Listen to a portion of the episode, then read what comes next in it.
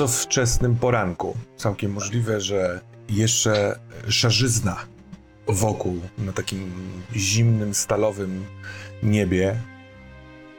Krok za krokiem, jedno za drugim, przechodzicie przez e, zmrożone tą wczesną porą takie trzciny, takie wysokie trawy. Prowadzi was e, oficer, sąsiad, pan Konstanty, który wezwał tą, tą, tą poranną, poranną porą do pomocy. I teraz prowadzi e, waszą trójkę oraz zarządcę domu, pani Małgorzaty e, Towci-Łowicz, gdzieś w brzeg, na brzeg rzeki, przez te trawy, które byłyby zielone i delikatne i delikatnie poruszające się na wietrze, gdyby była letnia pora. A teraz są przyzwyczajone już, bo luty się kończy, do stania twardo, na baczność w takich szarych kolorach. I pierwszy idzie Konstanty, on już szedł tą drogą. Część tych traw jest położona, wygnieciona. On co jakiś czas odwraca się w takiej grubej, brązowej kurcie z szeroko otwartymi oczami, pod, tak jakby kiwa głową, potwierdzając sobie, że ciągle idziecie za nim, tak jakby nie chciał iść tam samemu jeszcze raz. I w końcu jesteśmy na brzegu rzeki, niewielkiej rzeki, która wypływa z lasku parędziesiąt metrów y, dalej na zachód od was. Wąska, y, myślę, że można by przejść przez nią kilkoma krokami może najpierw sprawdzając głębokość, ale chyba niespecjalnie głęboka. Może ty, Małgorzato, czasami y, letnią porą, bo masz niedaleko z domu, tutaj spędzałaś czas y, nad rzeką. Ale teraz nikt nie chciałby tutaj spędzać czasu, bo oficer pokazuje palcem. Patrzcie! I jakiś korzeń niewidzianego drzewa. Czasami tak jest, że one długo pod ziemią e, te korzenie drążą, ale ten wystaje trochę ponad powierzchnię wody z brzegu i tak jakby palcami kościa, kościanymi trzyma coś w sobie, takie uwikłane. Coś, co płynęło prądem tej rzeki, ale zaczepiwszy się o ten korzeń, nie może dalej płynąć. I Całe to coś jest złoto-brązowe, a tylko blond włosy i odchylona głowa w waszą stronę zdradza, że to człowiek. Chyba młoda kobieta, ale teraz w tej pozycji jest trochę odwrotnie do was, tak jakby mm, pokazywała wam swą głowę y, stojąc na rękach. Bladosina cera te włosy poprzez nurt cały czas opatale, opatulujące jej twarz, wypływające na te drewniane łapsko korzeni, które trzyma to ciało. Chyba obleczona w jakieś liście, gałęzie? Trudno to stwierdzić. Nie chciałem sam e, wchodzić do wody, żeby ją wyciągnąć, ale trzeba wyciągnąć na brzeg. Oczywiście. Pomożemy, pomożemy panu. Poda pan tutaj ten kij ja do wody wejdę. Pan przytrzyma, żeby mnie prąd nie porwał. Oficer Konstanty nabiera jakiejś takiej większej przebojowości. Możliwe, że kiedy sam tu przyszedł, a ty znasz Małgorzato go na tyle jako sąsiada, chociaż on nie jest tutaj osadzony, tylko przybył jakiś czas temu, stacjonuje jego oddział niedaleko, to łowi ryby. Bardzo lubi przychodzić nad rzekę o poranku, a jak jest tak zimno jak teraz, chociaż nie ma śniegu, jest taki po prostu taka skuta zima, to on i tak przychodzi nad rzekę. Widocznie przed sam może ten obraz za mocno nim wstrząsnął, chociaż jest żołnierzem, ale pobiegł po pomoc. Podaje ci badyl i samemu e, w takich wysokich oficerskich butach, nie przejmując się chłodem, wchodzi, coraz e, bliżej tego ciała podchodzi. Myślę, że tak do kolan musi wejść do wody. Mam pytanie. E, Mhm. Ta topielica jest ustawiona do nas twarzą, tak? My widzimy jej twarz.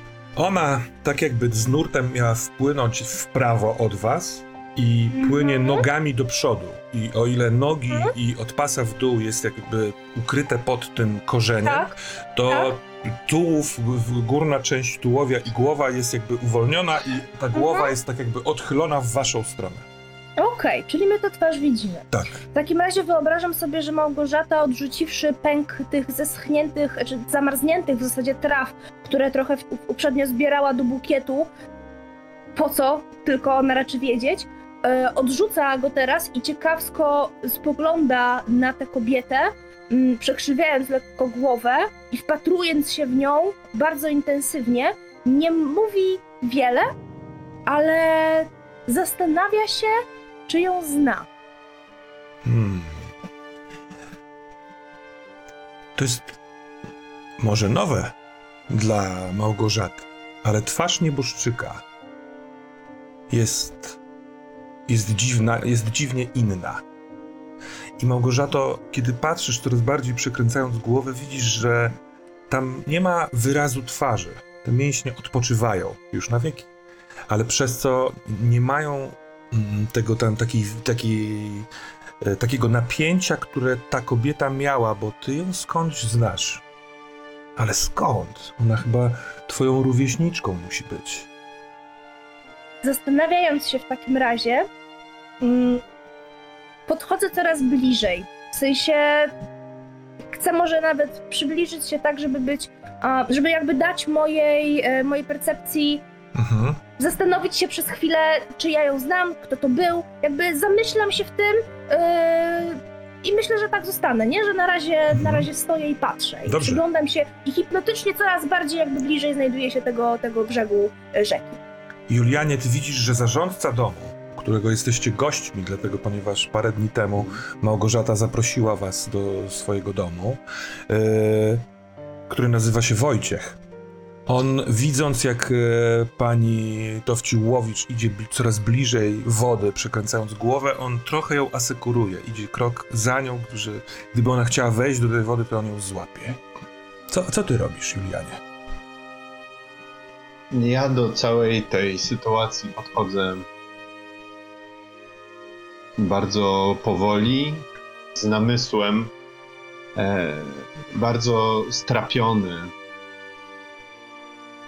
Patrząc w ziemię, zadaję e, pytanie Wojciechowi. A coś mówiono o jakiejś zaginionej e, osobie?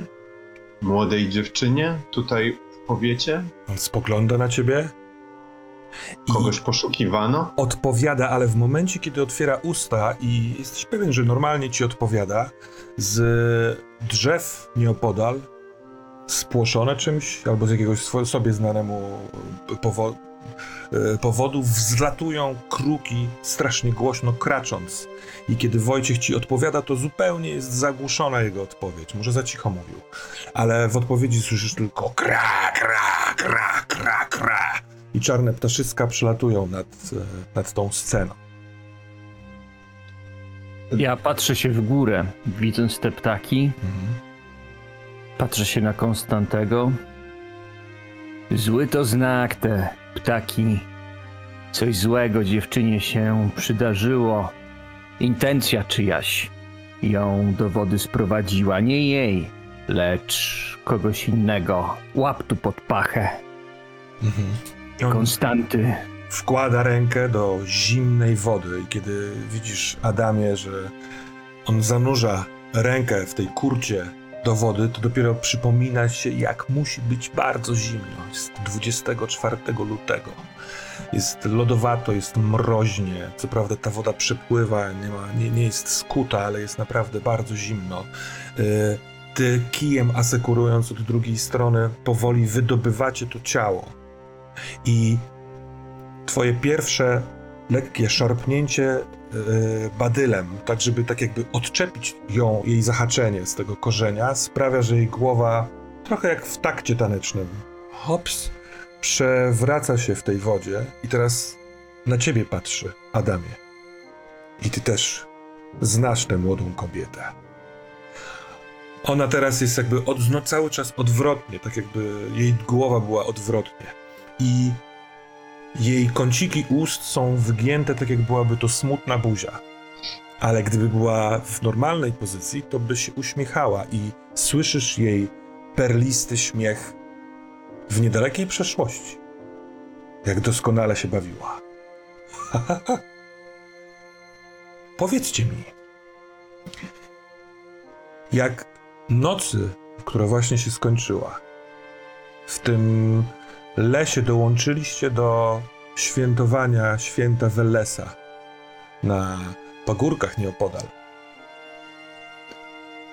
Kiedy to widzieliście tę nieznaną nikomu dziewczynę, tańczącą, śmiejącą się. Yy, jak wyglądało to święto? W jakiej sytuacji tę dziewczynę, a teraz świta nawet imię, Łucję, widywaliście?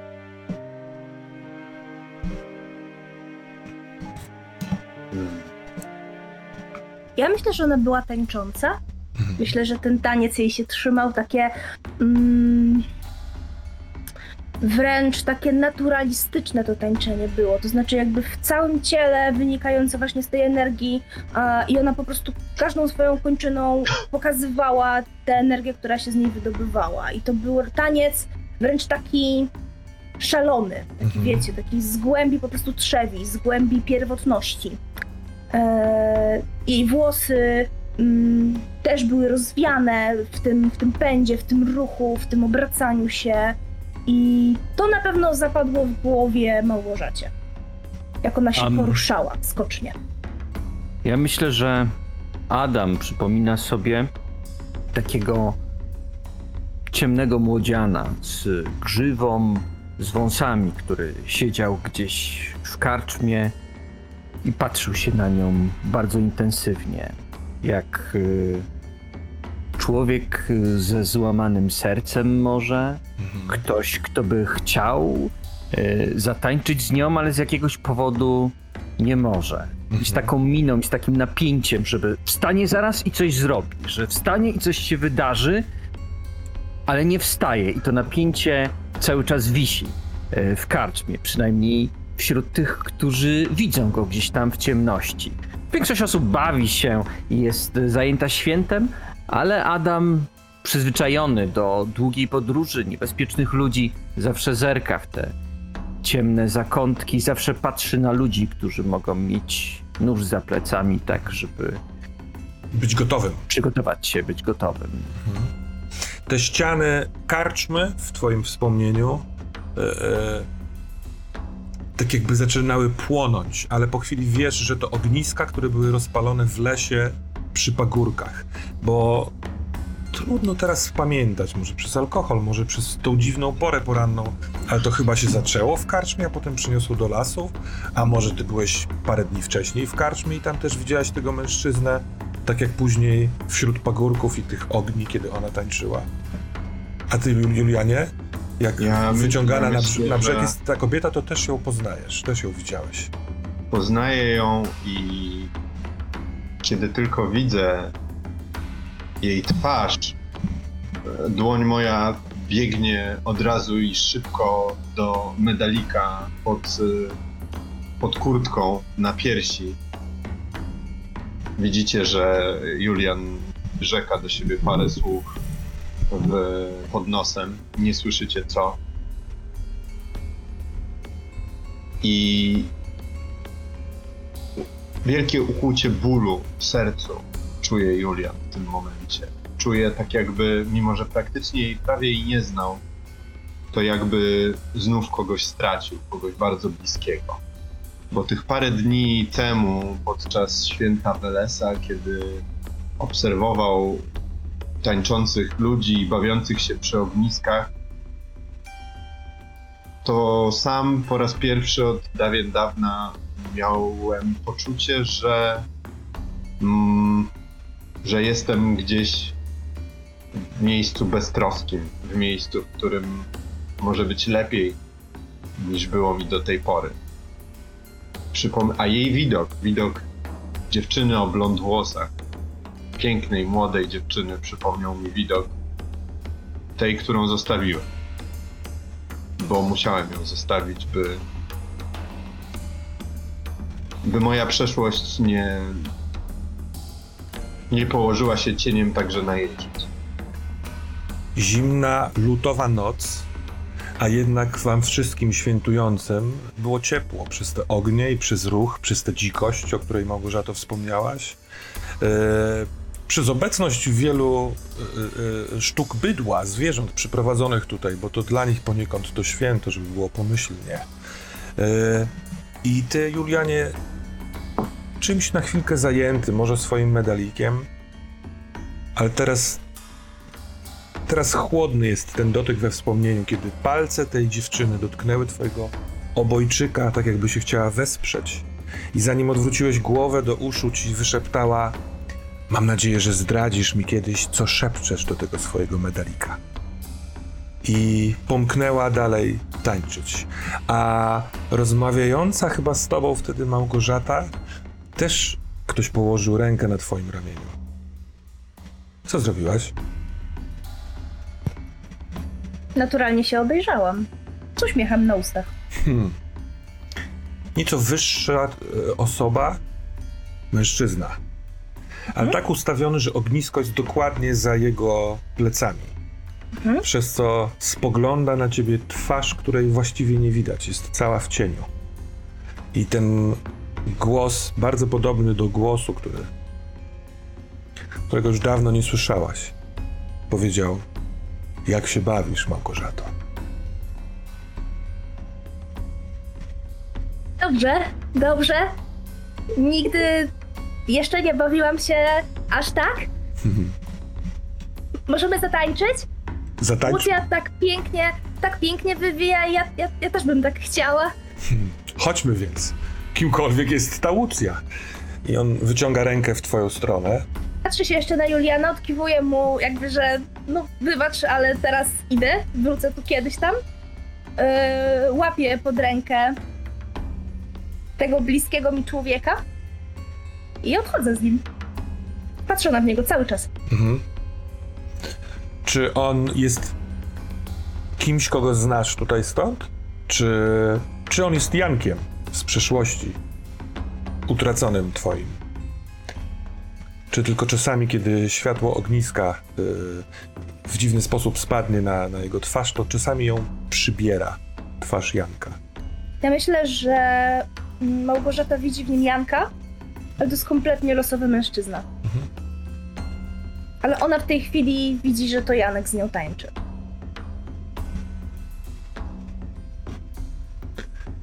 Wyciągacie na brzeg Adamie i Konstanty mm, te bardzo, bardzo ciężkie, bo pewnie nabrzmiałe wodą ciało. I ona jest o, zupełnie obleczona, tylko właściwie szyja i głowa jest od tego wolna, yy, listowiem. Ta rzeka wypływa z lasu. Yy, możliwe, że z jakiegoś dziwnego powodu ktoś wsypał liście do wody i ten nurt tak ją oblepił.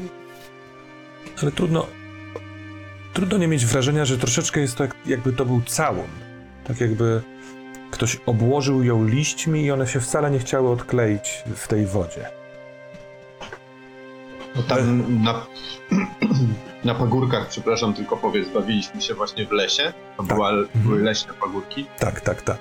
W tym lesie, który jest nieopodal domu, y, w którym obecnie stacjonujecie, domu Małgorzaty, y, jest y, kilka polan i taki zespół wielu pagórków, z czego jeden z nich, może już wiecie panowie, a na pewno ty wiesz o tym, Ma- Małgorzato, często rozbrzmiewa kocimi y, miałknięciami i dźwiękami.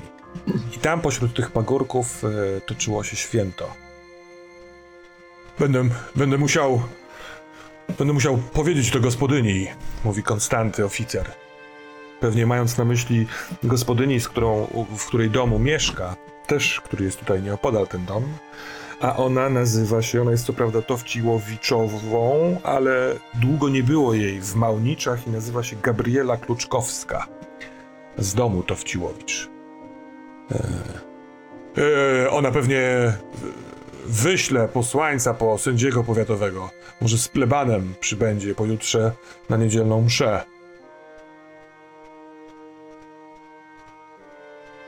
Panie Konstanty, czy rzeczy takie jak ta miały miejsce wcześniej? Tu, O, w ja tutaj. Małniczach? Albo koło dworu tego? To mnie mnie pytać, ja tylko od pół roku niespełna tu jestem. E, odwiedzam starą przyjaciółkę, Gabrielę, a mój oddział niedaleko, za tym lasem. Nigdy nic takiego się tu nie wydarzyło. Pokój. Ale kiedy wspominasz, pytasz o to, y, Adamie, to Małgorzata nerwowo chichocze. Zasłania usta dłonią.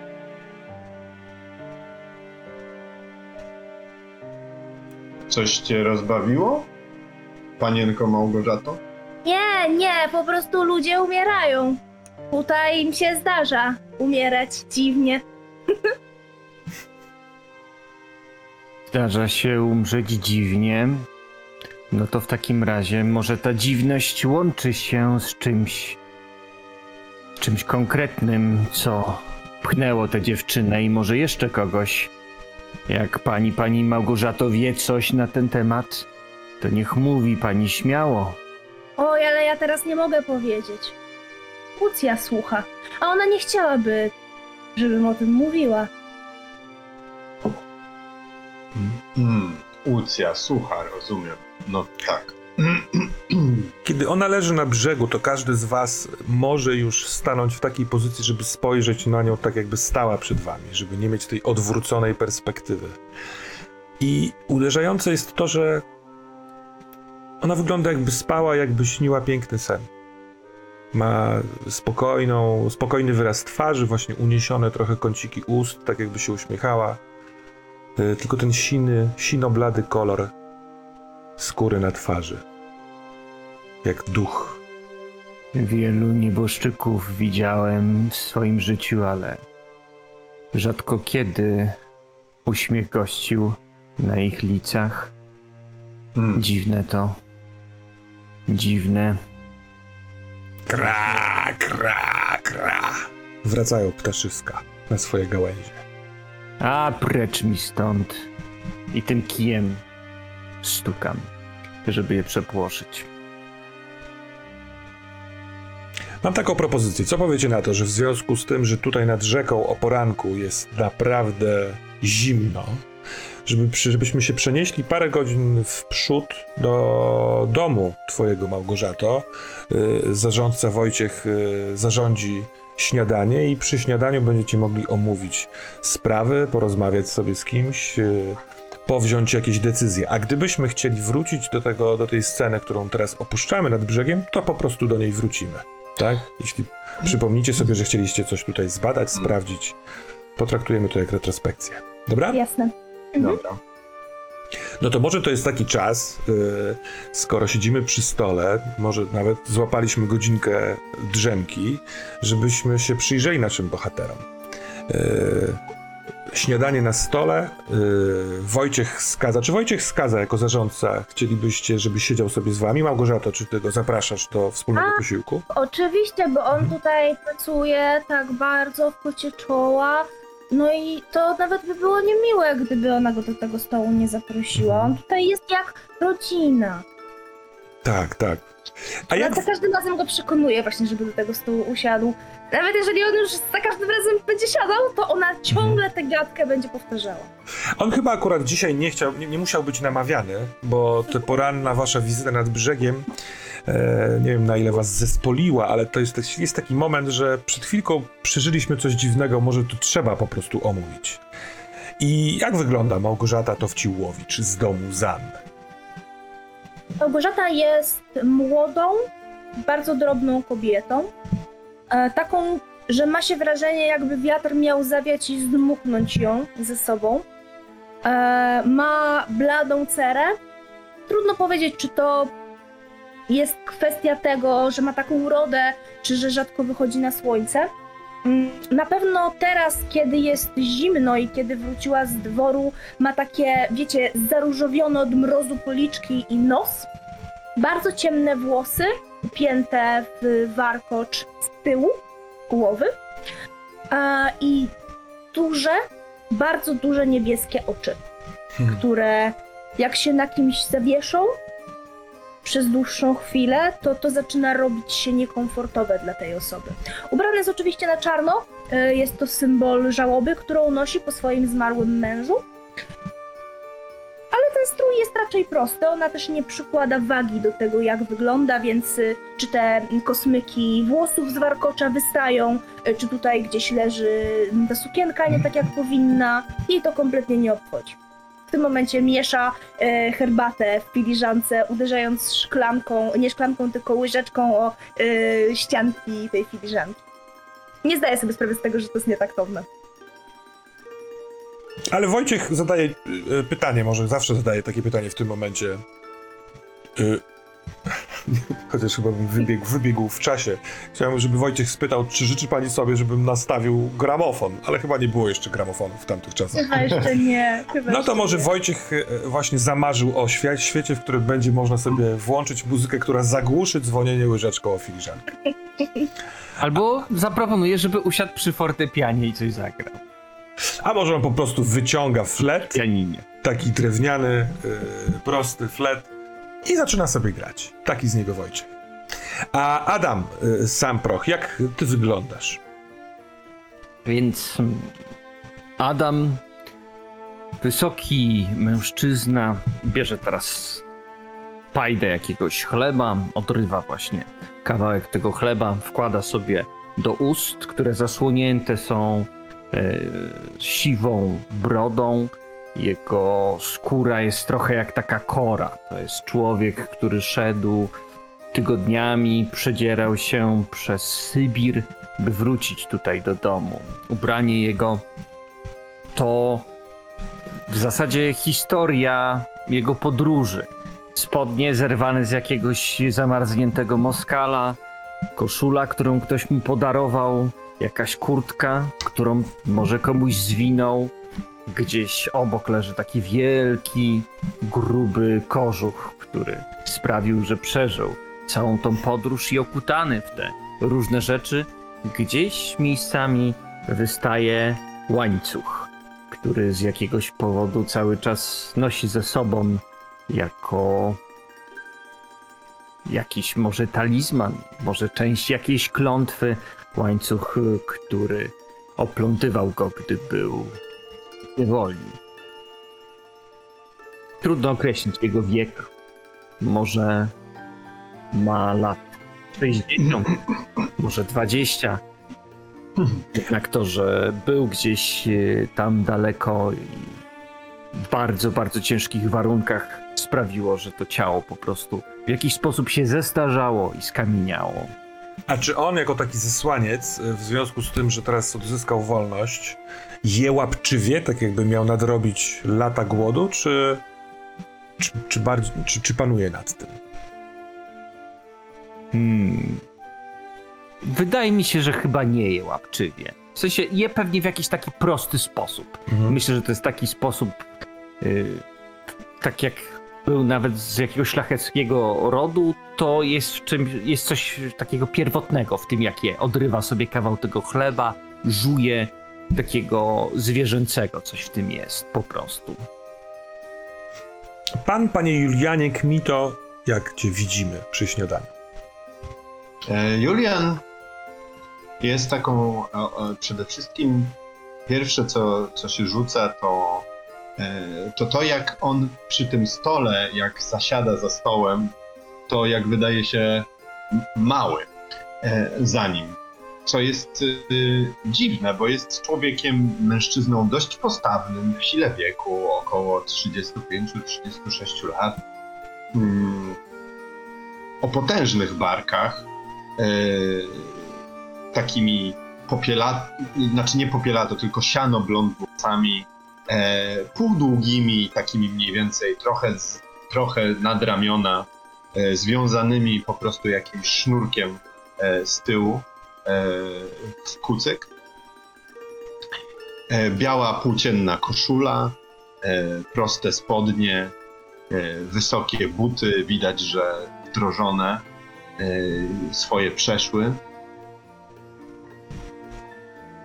I czasem, czasem tylko zdarza się, że Julian wyprostuje się na przykład kiedy, nie wiem, właśnie trzeba coś przenieść, na przykład, albo kiedy wstaje i wyprostuje się w pełni, na przykład wstając od stołu, albo siadając. I wtedy wszyscy widzą, jak Julian trochę przestraszony niemalże rozgląda się dookoła i sam w sobie zapada. Tak jakby bał się, że samo fakt, że się wyprostuje, spowoduje, że może zostać dostrzeżony. Hmm. I kiedy nakłada, e, kiedy, kiedy, kiedy zostaje podane jedzenie i nakłada sobie jedzenie, mm, kolejna ciekawa rzecz może ukazać się oczom uważnego obserwatora. Jest zupa taka, e, poranna zupa, nie wiem czy to polewka piwna na przykład nie została podana.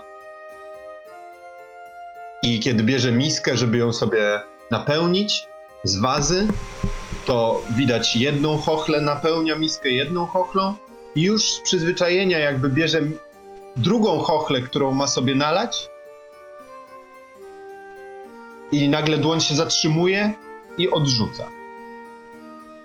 Odkłada ją do, do wazy i specjalnie bierze tylko pół. Tak samo mógłby wziąć dwie pajdy chleba, ale biorę tylko jedną. To kiedy od... I cieszy mnie w ogóle fakt, że Wojciech rozpoczął muzykowanie na flecie, bo bardzo szybko i łap, łapczywie pochłaniając ten posiłek, znowu trochę jak taki zwierz, który nie jest pewien, czy ktoś mu w tym nie przeszkodzi. Kiedy słyszę muzykę, to wyjmuję swój bęben, bębenek, który e, mam e, przy pasku i pałką wydobytą za pazuchy. Mm, zaczynam uderzać ten bębenek, dogrywając się do Wojciecha i zapominając o posiłku.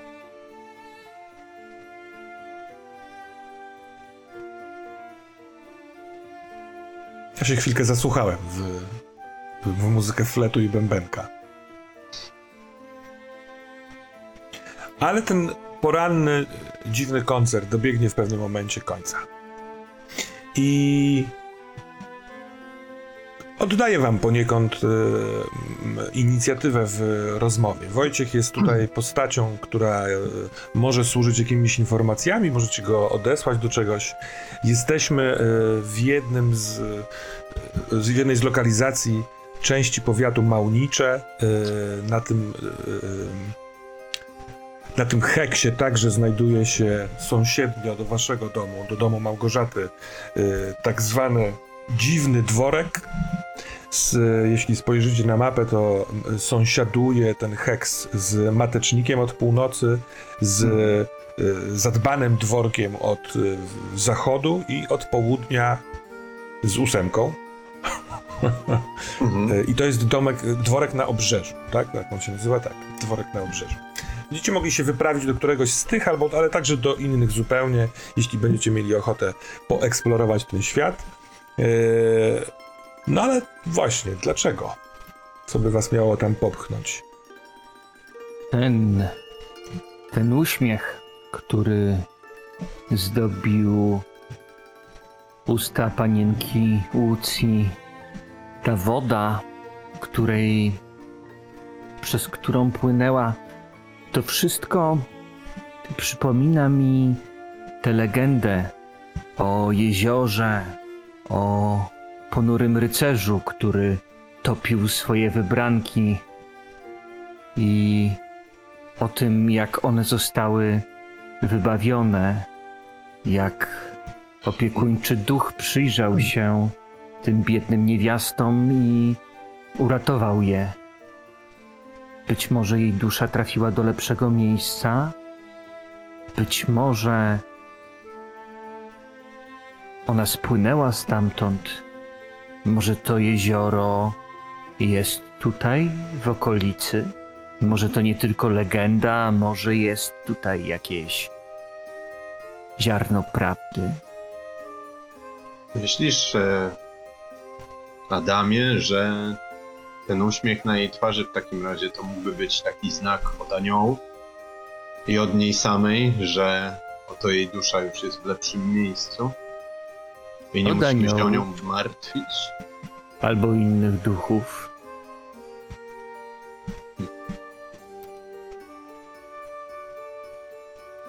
Kto wie, jeśli takie miejsce faktycznie tu istnieje. No a tak podania przecież mówią. Ponoć- rad bym je zobaczył. Ponoć jak człowiek nachyli się nad taflą jeziora, to zobaczy siebie takim, jakim mógłby być, gdyby nie cierpienie, gdyby nie okowy, które los zarzucił na niego, że tam można Uwierzyć w to, że może być lepiej, a niektórzy nawet mówią, że przejść do tego świata, gdzie gdzie wszystko się potoczyło dobrze i być sobą takim, któremu się udało wszystko. Jeżeli to prawda, ale głupie nadzieje, złudne, to tylko uśmiech na twarzy nieboszczki, ale tak jak mówiłem, wielu nieboszczyków widziałem w swoim życiu i rzadko, rzadko kiedy widać tę błogość, ten spokój, ten spokój bierze się tylko od czegoś mistycznego, od czegoś niezwykłego, od potężnej świętości, od ducha, który w ostatniej chwili, nim człowiek jeszcze tego wyzionie swoją duszę, widzi, że jednak. że jednak będzie dobrze. W czasie, kiedy mówisz, to Małgorzata zdążyła wyjąć tę łyżeczkę z herbaty, podnieść ją i tak zacząć nią majtać, trochę na znak, że ona by coś chciała powiedzieć, ale czeka, aż jej pozwolisz. I kiedy skończysz mówić, to ona zastyga z tą łyżeczką, patrzy na ciebie, Pani Małgorzato, mi trzeba przerywać. Ja samotnik. Ja siedziałem samemu po lasach i gadałem do siebie. Trzeba mi dać znać, żebym przerwał. no to Ten przecież otok snów. panu łyżeczkę. Łyżka. No tak, ja niedomyślny. Mówi pani, mówi. Bo ja coś wiem. Ja mam taki pomysł. Mm. jak jezioro, to musi być takie w matyczniku. Tam jest dużo rzeczy, dużo stworzeń tam mieszka i piękne, piękne sarny tam widziałam. I one na pewno, one na pewno piją wodę z jeziora, bo każda sarna pije wodę z jeziora. To jest strasznie naiwne, co ona teraz plecie, nie? I ja myślę, bo tam też są takie, mówią, to znaczy, ja, ja słyszałam, bo tam takie też dusze mieszkają dziwne i stwory też. I może tam jest takie jezioro, co pan mówi o nim. No ale to taki pomysł jest. Jak, jak chcemy, to możemy się przejść tam na spacer. Ja tam czasami chodzę, ale no, Wojciech mi nie pozwala tak daleko. Ja nie mam tu nic do gadania, droga pani. Ale pan, ale pan zawsze mówi, że, że mam uważać, że sobie zrobię krzywdę. No to No ale to coś innego jest. Ja mówię ostrożnie, ja mówię z rozwagą, z oczami otwartymi, a nie, że zabraniam. No gdzie? Ja ojciec, wuj? No nie. Pani Małgorzato, proszę nie, nie ze mną. Chodźmy tam, to chodźmy tam do tego matecznika poszukać jeziora i saren. One o tej porze roku mają mało co jeść, więc możemy od razu zanieść im co nieco. Mam przygotować jakieś ja, jadło dla saren? Proszę, tak, proszę przygotować. Proszę natychmiast, proszę natychmiast przygotować tego jak najwięcej pan będzie mógł. Pani Małgorzato, to są zwierzęta leśne, one sobie doskonale potrafią poradzić. Ja nawet nie wiem, co ja mam Proszę im pana, naszykować. ale jest luty. I Małgorzata instruuje Wojciecha, co dokładnie dla tych saren, co one, z czego one się będą cieszyły. I ona w ten sposób postrzega i w ten sposób to mówi, nie? Czy tam są rzeczy, które są, y, mieszczą się w normie, jeśli chodzi o to, co to jedzą są rzeczy, sarny? które jedzą sarny. Dobrze, dobrze. Ale nie, że to ciasto drożdżowe. Nie, no, nie, dobrze, nie. dobrze, dobrze. To było super. Dobrze, to y, Wojciech Ciasto drożdżowe może nam przygotować, jak będziemy spacerować sobie. szykuje, to może y, on patrzy teraz na ciebie, Julianie, to może jakiś, do jakiegoś plecaka, jakiś pled dla pani Małgorzaty. No, Dobrze, jak dobrze. Ja mam, ja mam sakwy przy, przy, przy, ja mam sakwy przy ośle. pan się ze mną spotka tam e, przy, sta, e, przy stajniach. To wszystko zapakuje. Dobrze, to tylko śniadanie dokończę jeszcze. To jest spokojny. On już A niby... pan dlaczego przestał jeść? Tutaj patrzę na Juliana. Co? Nie, ja już po prostu zjadłem. Nie byłem głodny bardziej. Ale wszystko bardzo dobre, pani, pani Małgorzato. Oczywiście wszystko bardzo, bardzo smaczne. To mam nadzieję nie zostało odczytane jako afront. Nie, mnie to tam nie Wobec, interesuje. e, Kucharka w kuchni siedzi, to ona, ona miałaby to czytać jako afront ewentualnie, ale mi się wydaje, że jak będziemy iść na zimne, to trzeba dużo zjeść, żeby się nafutrować. Mm. O, bardzo mądrze pani mówi, pani Małgorzato. No wiem, no wiem. Ale zejdźcie z pana Juliana, widać, że pości, może pokutuje. Myślę, że przyrzekł, że będzie jadł mniej, pił mniej. Nasze dusze obciążone są przez uczynki nasze i myślę, że pan Julian tutaj wśród nas y, przoduje, jeżeli chodzi o dbanie o odkupienie duszy, panie Julianie. Czy się mylę? Nie myli się, nie myli się pan. Damie. Niemalże jakby pan posiadł jakieś magiczne moce i umiejętności nauczone przez druidów z nadbajkału. Wojciech patrzy na ciebie, Adamie, tak jakby chciał spróbować zrozumieć, czy Czy pan co? widział takich druidów? nad Wydaje mi się, Bajkałem? Że nie nazywali się druidami. Ja tam nie wiem, jak oni się nazywali. No ci tacy księża, ale nie naszej wiary. Popy! No, popów z nadbajkału. Właśnie. A różnych tam spotykałem daleko. Spotykałem szamanów, spotykałem popów, spotykałem mistyków zamkniętych w małych lepiankach, którzy swoje życie spędzali nie mówiąc, nie jedząc i nie pijąc.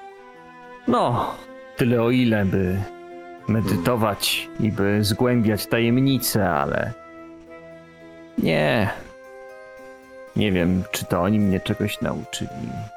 Może. Może przebywając w tym towarzystwie, albo chociaż ocierając się o nich gdzieś tam, dotknęła pana ta. Dotknęła pana ta, ta magiczna energia. Gdy byłem w niewoli z przyjacielem, chłopakiem młodym, Jankiem, Janek nauczył mnie tego, jak wejrzeć w człowieka, jak spojrzeć w jego oczy.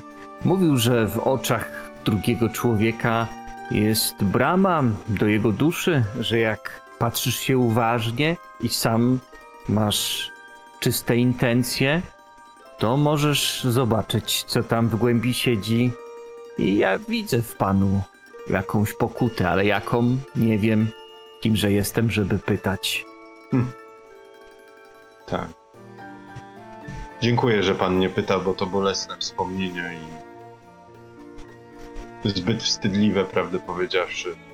Ale po to Bóg nam dał usta i uszy, byśmy tą boleścią mogli się podzielić, bo wielki kęs boleści może być zbyt silny dla jednego człowieka, ale jak rozdzielimy go pomiędzy czworo, to będzie już strawa, którą będzie można połknąć. Nie wiem, nie wiem, panie Adamie, czy to nie część mojej pokuty, że sam ten krzyż niosę, a właściwie wlokę go za sobą, garbiąc się pod nim. Może tak być. Dobrze, szykujmy się. Szykujmy, nie traćmy czasu. Słońce szybko zajdzie za horyzont, a nie chcę e, w tym miejscu mateczniku, tym tajemniczym przebywać zbyt długo, dlatego, bo jeżeli ziarnko prawdy nie jest moim jeziorem, tylko jest zbójem, który utopił naszą Łucję, to z tym zbójem nie chcę się spotykać w ciemności. A panie, pani, pani Małgorzata, y, pani Małgorzato, ta, ta, ta legenda, o której mówił pan Adam, słyszała o niej pani? faktycznie jest związana z tym jeziorem? Faktycznie? Ludzie tam lepsze życie odnajdywali? Godne odnotowania jest to, że kiedy Adam wspomniał o Janku, Małgorzata zapatrzyła się gdzieś w dal i ta jej twarz zastygła w jakimś takim e, niezrozumiałym grymasie. Więc kiedy pytasz ją, Mhm. kompletnie nie reaguje na to, co mówisz, na swoje imię, na to pytanie. Patrzy się cały czas w to samo miejsce, gdzieś może przez okno na ogołocone z liści drzewa. I jako, że jest ta chwila milczenia zamiast odpowiedzi, to y, czujny Wojciech, y, tak jakby chciał ratować y, panią Małgorzatę, mówi a pan, panie Adamie, mówił o tym, o tym mi, misty, mi, o mistyce i o tym, że skoro uśmiechnięta, to może zobaczyła lepszy świat. A mnie to się wydaje, że to przecież tak jak się mówi, to jakiś skurcz mógł być, czy coś, że, że, że, że, że może jakieś szaleństwo w tym jest. Mnie to się ona kojarzyła, jak ją widziałem na, na brzegu, z tą, z tą, co mieszka tutaj obok, e, w dworku. Tą taką znajdą, pani Małgorzata pewnie będzie wiedziała, co ją przygarnęli, e, przygarnęła ją panna Łacina. E, To ona wszystkich się boi, nikomu nic nie mówi, a cały czas jak z daleka na nią spojrzeć, to się uśmiecha. I co, podejdzie się, chce, chce, chce, się zagadać, co to za radość, to od razu zamienia się to w strach, chowa się za tą łaciną, w ogóle nic nie mówi. No to w ogóle słyszałem, że y, ten, ten dworek, co na obrzeżu jest przeklęty przez tą znajdę jest. Tak, tak tam sądzą o tym, że- ona jakąś klątwę rzuciła. No, jeżeli faktycznie uwierzyliby w to, że rzuciła klątwę, to byłby to motyw, żeby się jej pozbyć. Mm, ale ona chowa się za suknią panny łaciny i tyle. Jakiej? Zwo- Re- Renata zwał, zwał tą znajdę. Y, Pani wie, Małgorzato, parę miesięcy temu się tu pojawiła taka zagubiona, zaginiona i właśnie panna Łacina ją przygarnęła do siebie. Razem z Ludwikiem Towciłowiczem, gospodarzem w dworku zadbanym. Ja nie wiem, czy to rzeczywiście zawierzać, że to w do lepszego świata trafiła ta dziewczyna, ta Łucja. Hmm. Ostrożnym trzeba być w mateczniku, tak czy owak. No wiem, że znowu to mówię, ale trzeba być tam ostrożnym. Dlatego za dnia tam pójdziemy. To ja wtedy pójdę naszykować jadło dla Sary. Ta Łucja, ona tak ładnie tańczyła. Ja też bym chciała tak umieć tańczyć. Może gdybym, może gdybym tak umiała, to on by sobie nie poszedł. Janek. Janek? E, a to pani świętej pamięci mąż Jan miał na imię? Nie, mąż mój Bartłomiej. Hmm. Ale nie wspominajmy go teraz, bo usłyszy i przyjdzie znowu. Ja nie lubię, jak on przychodzi. Nawiedza panią duch zmarłego męża. Tu? W domu? Kiedy pójdziemy do tych saren? I myślę, że możemy być chyba już w drodze. Tak.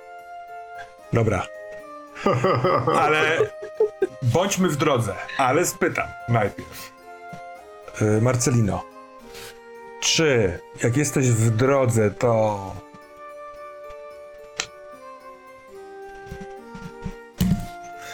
Czy chcesz, żebyśmy zrobili retrospekcję z Jaśkiem, z Bartłomiejem, czy raczej e, jedziemy do Matecznika? Jako, że obie te postacie zostały wywołane, y, są na bieżąco, to zostawiam to tobie. Jasiek już się pojawił we wspomnieniach y, chociażby Adama, więc może Bartłomiej. E, Retrospekcja z Bartłomiejem mogłaby być e, czymś ciekawym. Mhm. To w takim wypadku y, ona się nie dzieje już stricte w drodze do Matecznika, kiedy idziecie przez ten taki zimny, ale bezśniegowy, y, lutowy zaścianek, tylko Kiedy pojawił się z powrotem Wojciech, rzeczywiście z gotowym prowiantem, z takim pakunkiem włożonym do płóciennego worka, tam też jest koc i on ci, y, Julianie, przekazał ten worek, to ty usłyszałaś, Małgorzato. A czemu ty znowu chcesz chodzić na te swoje spacery wymyślne? Skąd dobiega ten głos? Myślę, że jesteśmy już na dworze, tak? Nie, nie, jeszcze możemy być w domku. Chyba, że chcesz, żeby to on dobiegał z E, dworu. wiesz co? Nie. Myślę, że możemy być w domku. E, mm, w, w tak zwanym przedpokoju. Ja to widzę jako e, tę sień, gdzie e, jest też miejsce, że po prawej stronie jest wejście do e, jadalni, po lewej tam do jakiegoś saloniku i są też schody na górę. Mhm. I ja słyszę ten głos właśnie z góry tych schodów, jak dobiega, kiedy ja stoję przy wyjściu. A spoglądasz tam, czy nie chcesz spojrzeć? I spójrzmy tam. Myślę, że tam spojrzymy. Kamera też powędruje w tamtą stronę. To może on jest e, w koszuli nocnej. Cały czas mamy poranek. Czemu nie? Je- Jasne. Jeśli w koszuli nocnej, to ona jest taka trochę niematerialna. Trochę widać boazerię i obraz, który jest na ścianie za jego plecami, przeze nim. Mhm. Mhm. Czy on ma szlafmycę, taką czapkę do spania? Totalnie, Z tym starszym totalnie. panem. On Tak. trzyma się tą swoją chudą dłonią o poręcz i patrzy na ciebie. No myślałem, że raz dane mi będzie śniadanie z żoną własną zjeść, a tymczasem znów gnacie coś gdzieś. Ale ja wrócę na śniadanie. Panowie, Będę. Chyba słyszycie Małgorzatę, jak mówi. Czy Małgorzata się dyscyplinujesz i nie mówisz na głos? Ty. Oczywiście, że mówię. Mnie nie interesuje to, że ty wyjdziesz i wrócisz, tylko chciałbym, marzyłbym, zanim odejdę z tego świata, żebyś teraz nie wyszła, chcąc spędzić ze mną poranek. Czy o tak dużo proszę? Tak. Nie chcę tu być. Ja też nie chcę tu być. Ja już umarłem, a ciągle tu jestem. Tak jak za życia mi pomóc nie chciałaś, tak i teraz. On zaczyna nie tyle schodzić, co spływać w dół. O, Nie chcesz mi pomóc po śmierci. Myślę, że widzicie, chłopaki, jak twarz Małgorzaty robi się jeszcze bledsza, o ile to w ogóle możliwe. E, Ona cofa się do wyjścia, cały czas stojąc e, przodem do tych schodów. E, Macuje ręką klamkę, naciska ją i w ogóle nie troszcząc się o palto, po prostu wybiega z tego domu. Pomóż mi, pomóż mi, pomóż mi. Z otwartych drzwi Adamie i Julianie od razu wiatr chłodny, zimny. I co, dziwne, co może dziwne, nie tylko z tych drzwi, ale z zapleców, ze schodów też. Może jakiś przeciąg. Ja szybko podchodzę i zamykam te drzwi. To może przenieśmy się do matecznika. Hmm?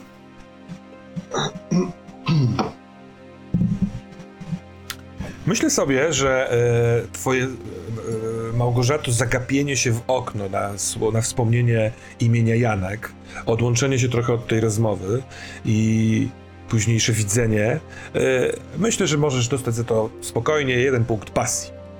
W porządku, Tak, dziękuję. jesteś nieszczęśliwie zakochana i tak to trochę podinterpretuję.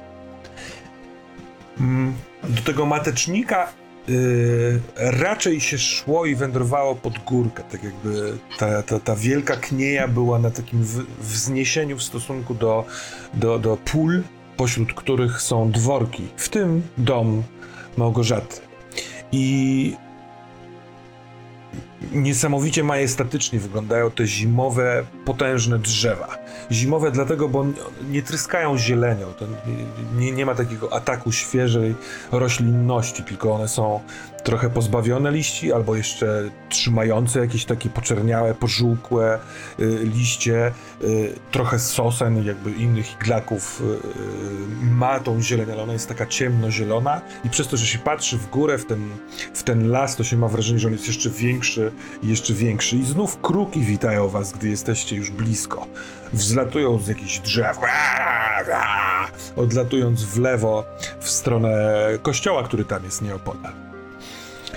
Yy, Małgorzato, jako że wielokrotnie tutaj spacerowałaś, to czy jest coś w mateczniku, co Małgorzata lubi albo zna i chce, żeby chce pokazać swoim kompanom? Tak. Myślę, że to są dwa drzewa, e, które w toku swojego wzrostu splotły się ze sobą, O, jak dwoje kochanków. Ona, myślę, przesiaduje pod tym drzewem bardzo często, ale kiedy jest raczej ciepło. Teraz po prostu mija je. E, nawet może do niego podejdzie i muśnie e, jego korę swoją e, zmarzniętą dłonią.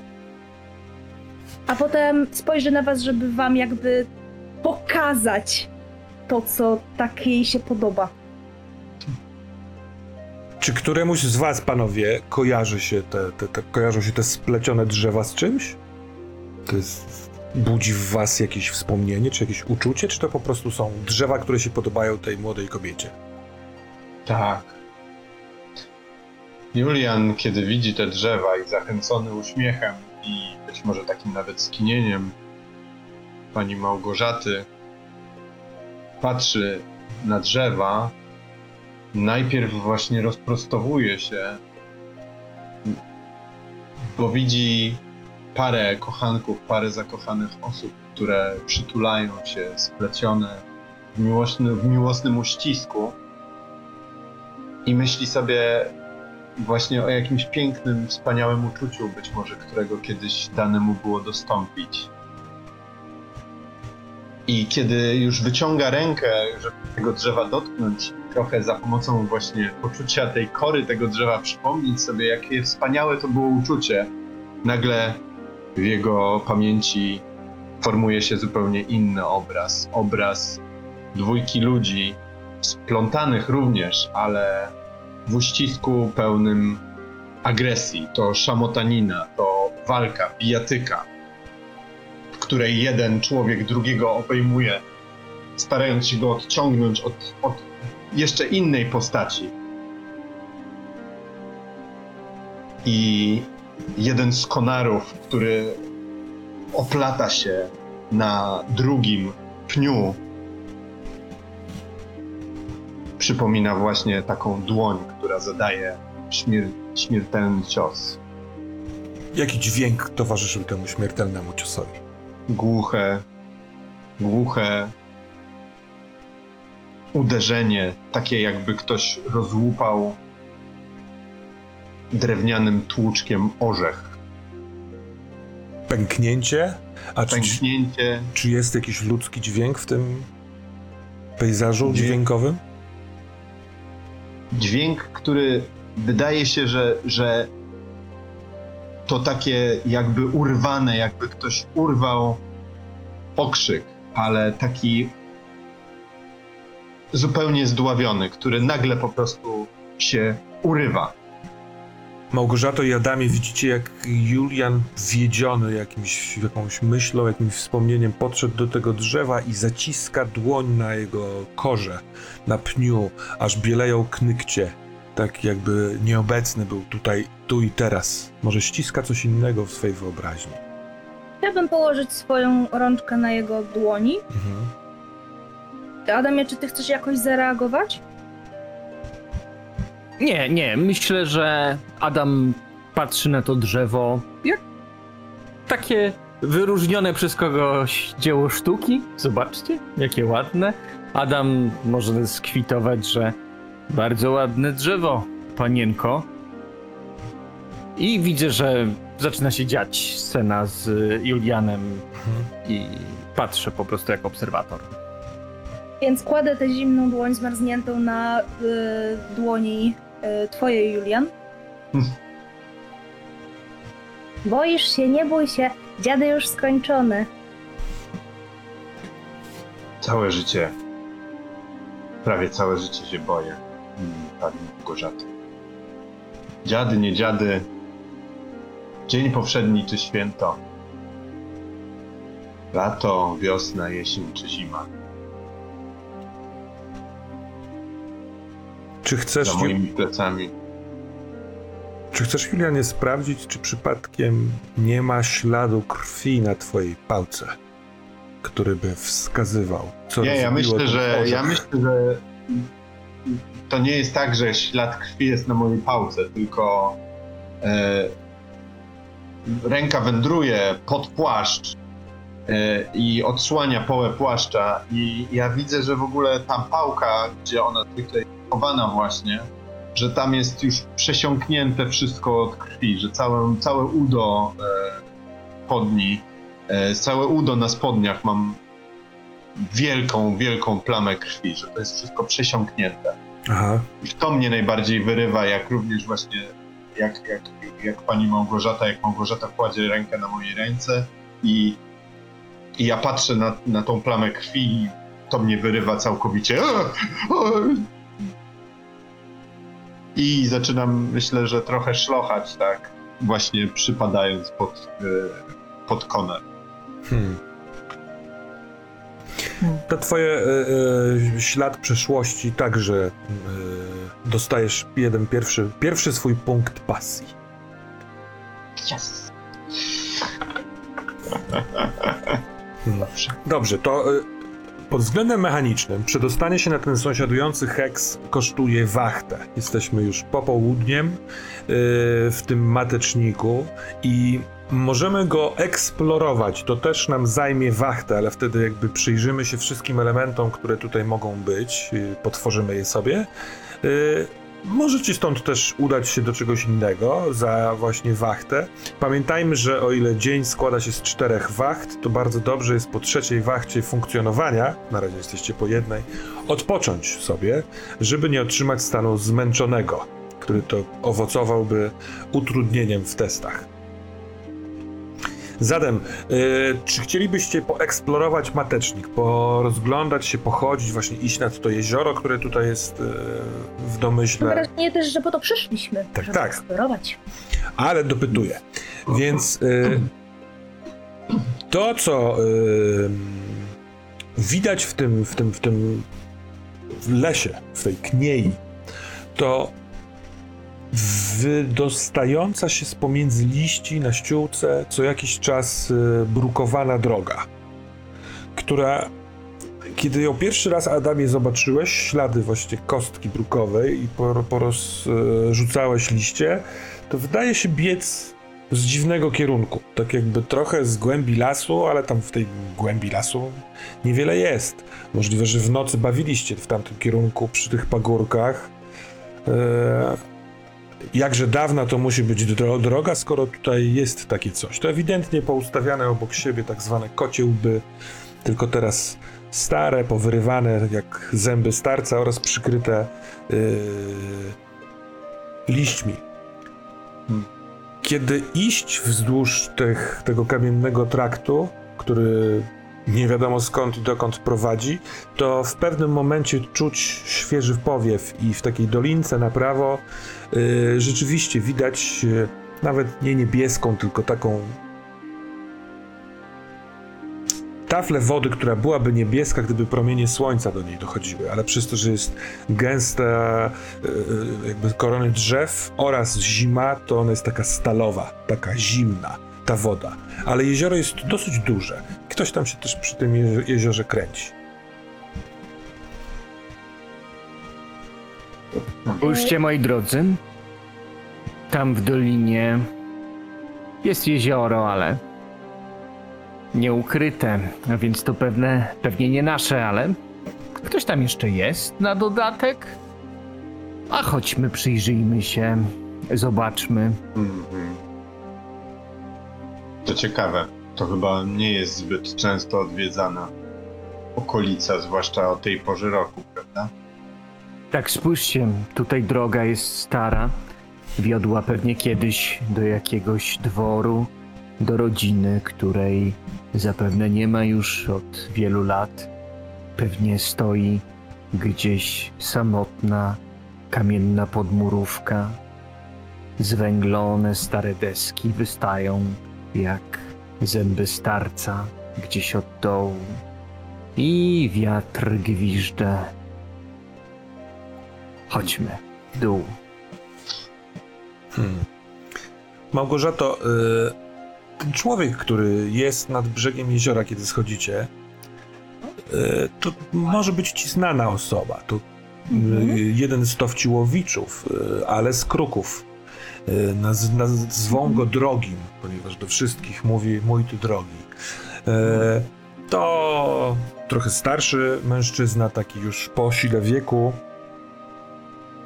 E, Przyjemny, miły, gadatliwy. e, I coś tutaj kuca przy brzegu w takim trochę zaskakującym miejscu. Nie w domu, nie na dworku, tylko co on tutaj łowi, kuca. Czy ty miałaś jakieś z nim relacje? Czy, czy w ogóle twoj, twoja strona rodziny to są raczej panny czy kruki Stowciłowicz? To jest, e, to jest pytanie, na które e, nie przemyślałam odpowiedzi. Mhm. Ja myślę, wspominając mojego zmarłego męża, że to raczej były kruki. Mhm. Czyli gałąź rodziny. No w mojej głowie ta mniej miła. Może dlatego.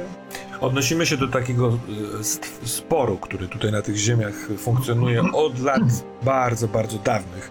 Nie wiem, panowie Adamie czy Julianie, czy słyszeliście kiedykolwiek o tym, ale wszyscy to, słyszę.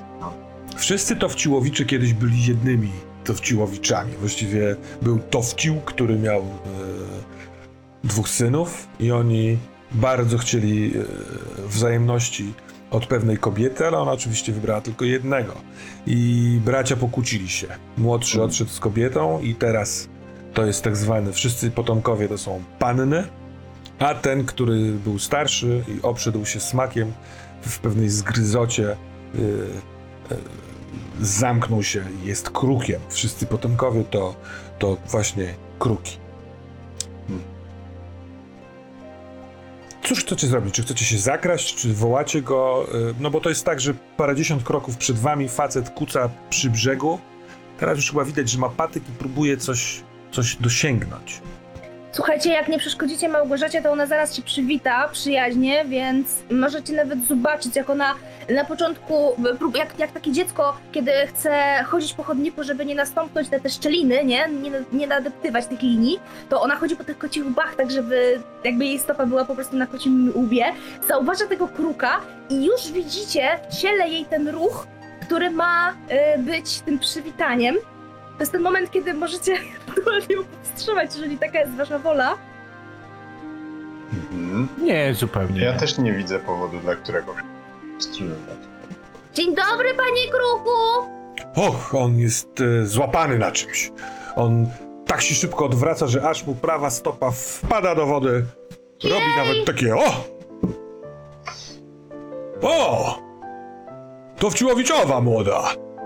Dzień dobry. Patrzy ponad twoim ramieniem, żeby dostrzec dwóch e, mężczyzn. Ma taki czub. Tu ma wygolone po obu stronach, nie ma czapki. Ale, ale, to właśnie ją, ją chce wyłowić. Czapka trochę jak zwłoki. Zahaczyła się jakiś konar w, na jeziorze. Jest daleka, on ma patyk, którym chce ją ściągnąć, ale nie starcza mu e, rozmiaru. Więc... Pomóc panu? Tak, tak, jakby panowie sięgnęli po moją czapkę, bo zimno mi w głowę wpadła mi. ch- Mm. A wy tu co? Małgorzato, czy Wojciech nie mówi ci zawsze, że niebezpiecznie po mateczniku chodzić? A, ale powiedział mi też, że mogę. Poza tym przyszliśmy nakarmić sarny. Nakarmić sarny! Tak, On patrzy na was, poważna. na was panowie i... Będziecie panowie karmić sarny z panią Małgorzatą. to dobrze, będziemy mieli najedzone sarny. No, jak e, gruby zwierz zimą najedzony, to latem łacniej polować, jak sądzę. O, a pan, może być plus tego. a pan poluje? E, kiedyś, kiedyś, kiedyś polowałem. Teraz, teraz bardziej karmię. A ja w międzyczasie wyciągnę mój łańcuch, żeby ten łańcuch zarzucić na czapkę i ją przyciągnąć. Jam jest Krzesimir Towciłowicz, ale wszyscy tutaj nazywają mnie drogim, e, więc też tak możecie mnie panowie nazywać, ale chyba jesteście przyjezdnymi. e, Nie wiem, czy was już spotkałem w naszym powiecie. Ja od niedawna tutaj bawię. Julian Kmita Ju-. Julian Kmita. Tak, to z, Rzeszow, z Rzeszowszczyzny. O, to daleko. Zatrzymał się pan, rozumiem, u pani Małgorzaty. Ja nie chcę być wścibski, ale no, pogadajmy o czymś nad brzegiem jeziora. Pani Małgorzata na tyle jest miłą istotą, że udzieliła mi gościny. Za co jestem niewymownie wdzięczny. Adam, Nawet jeśli nie wygląda. Zarzucony łańcuch za drugim razem zahacza w odpowiedni sposób o czapkę. To jest taka szwedzka czapka, dosyć taka szeroka, czerwonego koloru z niebieską e, oblamówką. I dziwną rzeczą jest to, że jak ściągasz czapkę łańcuchem z gałęzi, to ona się podtapia, tak jakby była czymś wypełniona. To jakoś mi utrudnia wyciągnięcie jej. Nie, nie, nie, to jest... E, tak nie powinno być. Chyba, że ktoś coś nawkładał do tej czapki, ale dajesz To, radę. to wyciąg, wyciągając ją, oczywiście rzucę okiem, co może się znajdować wewnątrz. Mhm. W środku są trzy dużego rozmiaru złotawego koloru monety. Takie niekoniecznie rozpoznajesz. Nigdy nie używałeś takich monet na pewno. One nie mają wybitego, y, wiesz, rewersu albo awersu takiego, którego byś skojarzył, albo z ziem. Y, ty jesteś wiekowy, więc chyba można strzelić przed zaborami, ani z, wiesz, ze swojej tułaczki na wschód i z powrotem. One są w ogóle przytarte, tak jakby z cienkimi krańcami. Może wypłukane? Może on je tutaj znalazł? Kiedy wy, wyciągasz czapkę, zaglądasz, to on, nie przerywając uśmiechania się do Małgorzaty i Juliana, kładzie swoje ręce. O, dziękuję ci, mój ty drogi, dziękuję ci. Na tej czapce. Bardzo proszę. Adam, jestem Adam Samproch. Kiedyś żyłem tutaj, w tych okolicach, ale nie było mnie od bardzo, bardzo dawna. Ładna czapka, nie dziwię się, że pan tyle trudu wkładał, żeby ją wyłowić. A cóż to za łańcuch, jeśli mogę spytać, panie Adamie? Raczej rzadko się widzi ludzi, którzy z łańcuchem podróżują. A to pamiątka po Sybirze. Więź, która mnie łączy z całą drogą, którą przeszedłem, z ludźmi, z którymi wędrowałem i których straciłem. I no cóż, Mój ty drogi, e, łapię cię za, wiesz, za, za prawe ramię takim gestem, wiesz, jakby chciał przekazać ciepło czy pozdrowienie jakieś. I naprawdę pochyla głowę. On jest, e, jeśli młodszy od ciebie, to niewiele młodszy. Ja uważam was wszystkich, którzy zostaliście zesłani, za tych, którzy za nas wszystkich jakieś grzechy odpokutowujecie. Dobrze cię to zobaczyć tutaj, człowieku, że wróciłeś do nas i dziękuję ci za twoją ofiarę. miło usłyszeć wdzięczność, ale powiem ci, że mimo, że wróciłem, to cały czas czuję, że dusza moja została w niewoli. I nie wiem, czy ten łańcuch jakąś klątwą jest ze mną spojony, czy to po prostu mój duch złamany nie pozwala mi go zdjąć. Ale jak widzisz, dobrze, że go miałem dzisiaj, bo to twoja czapka jest O, z powrotem w twoich rękach. zaiste Ale kruku, ty nie zakładaj jej teraz, bo ona jest mokra, to się przyziębisz. Oj, tak, oczywiście nie założę, nie założę, ale na szczęście mam wysoki kołnierz. Ten kołnierz sobie stawię, rzeczywiście trochę Potylicę mu to opatula. Niech pan uważa, e, niech pan uważa, bo młodą kobietę znaleźliśmy dzisiaj utopioną. Więc Jak to? z tego, co się udało nam wywiedzieć, nazywała się Łucja i obawiamy się, że ktoś mógł ją wepchnąć do rzeki lub do jeziora, więc Lucja. uważaj pan na siebie. Znał ją pan? Nie, właśnie w... przeglądam głowę za takim imieniem, ale nie znam żadnej Łucji. Już... Wirowała, tańczyła, jak było, jak było święto. O, Jak ja, szalona, jak zaklęta. ja na te święta nie chodzę. Ja chodzę na święta do kościoła, albo w domu je spędzam. Hmm. Ale to pewnie robota kompanii, tak jak wszystko to tutaj złe jest, to kompania wrzuciła jakieś młode dziewczę do wody.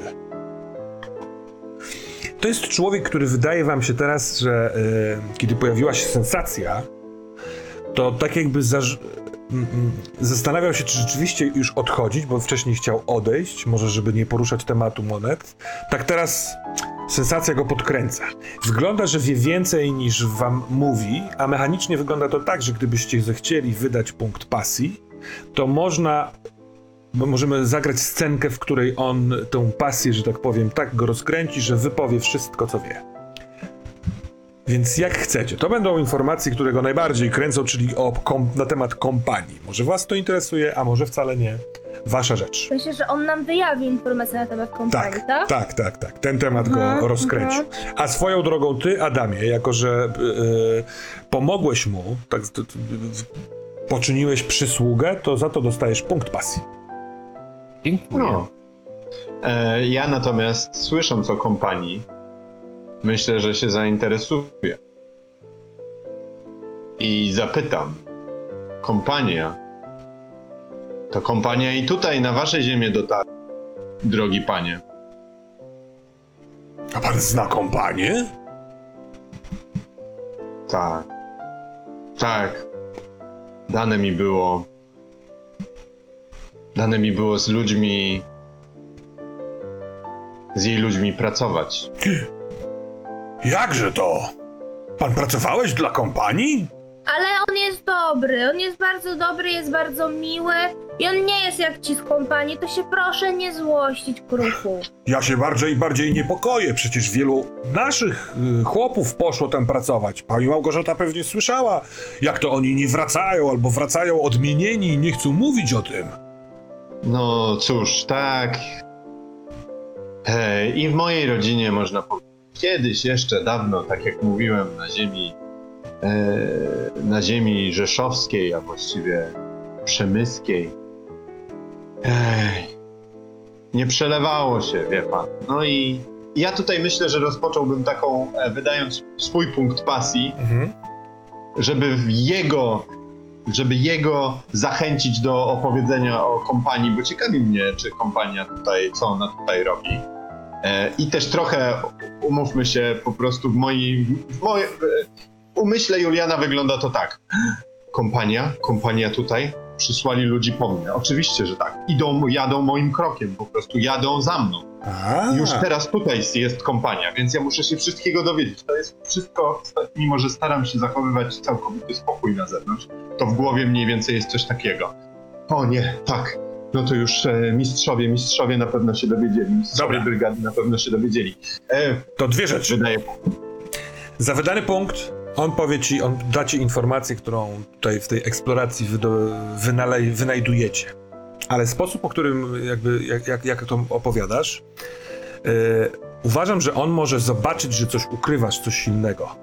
Mhm. I chciałbym poprosić cię o rzut, żeby sprawdzić, czy on zobaczy to coś, czy tak mocno jest zapatrzony w swój temat, że to go ominie. I spróbujmy e, e, ten atrybut, który nazywa się wola. Wydaje mi się, że to, że to może utrzymać cię w ryzach, Mhm. a niekoniecznie rozum, że to, że to jest raczej intuicyjne i takie odruchowe. Rozumiem. Jakim, Czy to jest wola... E, wolę mamy, woli mam 9. E, czy także ca, całkiem, całkiem, czy chciałbyś e, mi to utrudnić albo ułatwić? Nie, nie, nie. Z- z- Czysty- zróbmy to w ten rzut na wolę. Czyli K20 i 9 lub mniej to ci przechodzi. Uwaga, rzucam. Eee, no jejku, po co ruszałem tą klawiaturą komputera? Było 4, a przez klawiaturę przerzuciło się na 11. Ta opowieść łamie mi serce. Ale tak, 11. ale No. tak też może być ciekawie. Nie, a więc nie tak. myślę, że ciekawie. Mm, to zróbmy tak, żeby wszystkiego.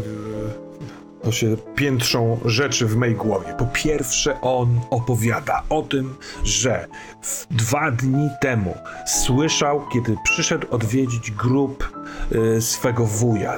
Słyszał, jak za płotem cmentarza ten bezdomny, wie pani, pani Małgorzato, ten co tu chodzi, co już co najmniej trzy pogrzeby Ten miał. co, ten, co dzieciom rozdaje cukierki, Otóż o, ten, ten, ten, ten taki szalony, co nie wiadomo, czy żyje, czy nie żyje, wszak my go już chowaliśmy, jak on mówił sam do siebie i zmieniał głosy w tym, a opowiadał, że w nocy, będąc nieopodal siedziby y, tego, nie, ośrodka badawczego kompanii, słyszał głosy jakby stworów cierpiących, które wydobywały się z wnętrza, za tych wszystkich płotów, które strzegą tajemnic kompanii. Przerażony był tymi głosami, tak jakby ryły, wyły jakieś potężne potworzyska, y, zakute w czymś, y, y, trzymane przez tą kompanię potworną w, w, sw- w swych łapach. I, albo to oni może diabły tam trzymają, albo o, o, o! wejście do piekła tam jest. Pani, Może to zjarana w ogóle, nie? W sensie, wow, super, super, super. pani Małgorzato, ale jeśli tak jest, a jakoś trzeba wytłumaczyć sobie te głosy, to co to dla nas oznacza, dla naszego powiatu i dla Polski? Hmm. To już nie wiem. Bo to nie jest tylko frywolna myśl, jak z wiersza pani Małgorzato. On to słyszał. Skoro to słyszał, to to jest. A jak to jest, to może wyjść na nas. Jak tylko kompania te bramy otworzy. A pan, panie Julianie, skoro pracował z nimi, to może wie coś o takich ich sprawkach i pomysłach, a? A, cóż, e, nie, muszę powiedzieć, e, zacny panie, że nie, ja się zajmowałem prostą robotą, brygadzistą byłem w zwykłej fabryce. Narzędzia żeśmy produkowali. Tego Dobra. typu. Teraz tak. Wszyscy to widzicie. Małgorzato i Adamie w taki w miarę rozsądny sposób, że pan Kruk Drogi, opowiedziawszy swoje, zobaczył coś w Julianie i te pytanie, które zadał, było bardzo, bardzo takie e, wnikliwe, takie ciekawskie, takie testujące. On, on myśli, że Julian go trochę oszukuje.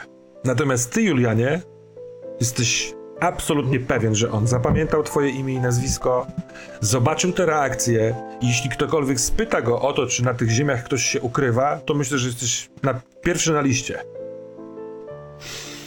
I teraz tak, ten fakt, bo ty grając swoim, swoim uciekaniem od przeszłości, zaryzykowałeś tym rzutem yy, zdradzenie się, dostajesz za to punkt pasji, więc tak naprawdę wychodzisz na swoje. Chodzę na zero, no Bang. Natomiast y, on, skoro powiedziałeś o tym, że coś z narzędziami robiłeś, to wyciskając wodę ze swojej czapki mówi Długo mnie nie było, bo o świcie wyszedłem, to ja już będę zbierał się. Drodzy Państwo, jeśli byście chcieli kiedyś e, wyznać coś, albo po prostu porozmawiać o tym, co możemy zrobić ze straszną kompanią, to serdecznie zapraszam do domu mojego stryja, do dworku na obrzeżu. Dworek na obrzeżu. Worek na obrzeże. A wie pan może, dokąd prowadziła ta droga? I wskazuje na tą ukrytą drogę. To ciekawe. Nikt nie wie. Nikt nie wie, panie Adamie. Hmm. Może więc to jest. Może więc jest to droga, na końcu której można oswobodzić się ze swoich okowów. Kto wie? To wie. Do widzenia. Do widzenia. Do widzenia. Zaczynam y, targać Adama za rękę w trakcie, kiedy y, kruk odchodzi. Adamie, Adamie, on tak mówił, jakby to chodziło o to jezioro. To ty tak samo o tym jeziorze mówiłeś, o tej legendzie. To może, może tam powinniśmy iść tą drogą na koniec i zobaczyć, co tam jest na końcu. Za to przyjrzałem się twojemu odbiciu w tym jeziorze i... No niestety, Adam Samproch, takim jakim go widzisz tutaj, takim też się odbija. Więc to chyba nie... To chyba nie nasze jezioro. Ale tam myślę, że można by zajrzeć, ale nie wiem, czy mamy dość czasu. Tak jak, e, jak szliście, to e, te wystające gdzieś co jakiś czas pomiędzy ściółki e, kostki brukowe one idą przez ten las, ale na przykład teraz jak jesteście nad brzegiem jeziora, to kojarzy się, że ta droga nie chciała w ogóle zahaczyć o jezioro. Tak jakby nie prowadziła do jakiegoś ustronia, do jakiegoś kąpieliska, nad, jakiś, nad, nad jakąś przystań, jeżeli tu jakakolwiek taka była. Ona i jezioro są zupełnie ze sobą niezwiązane. I można by ją tropić tę drogę dalej idąc w głąb gdzieś na północ, albo cofając się na południe, poniekąd kierunek, z którego może nie tyle przyszliście, co, y, co byliście w nocy podczas święta Welesa. Mhm. Hmm. Czy No czasu, ma, tak, macie czasu tyle, ciekawe. ile chcecie, bo jesteśmy w tej wachcie, kiedy eksplorujecie matecznik i tak jak go chcecie eksplorować, tak będziecie go eksplorowali. Mhm. To szczerze mówiąc, mnie ciekawi, co może być tam po tej dalszej stronie, jakby pójść w głąb.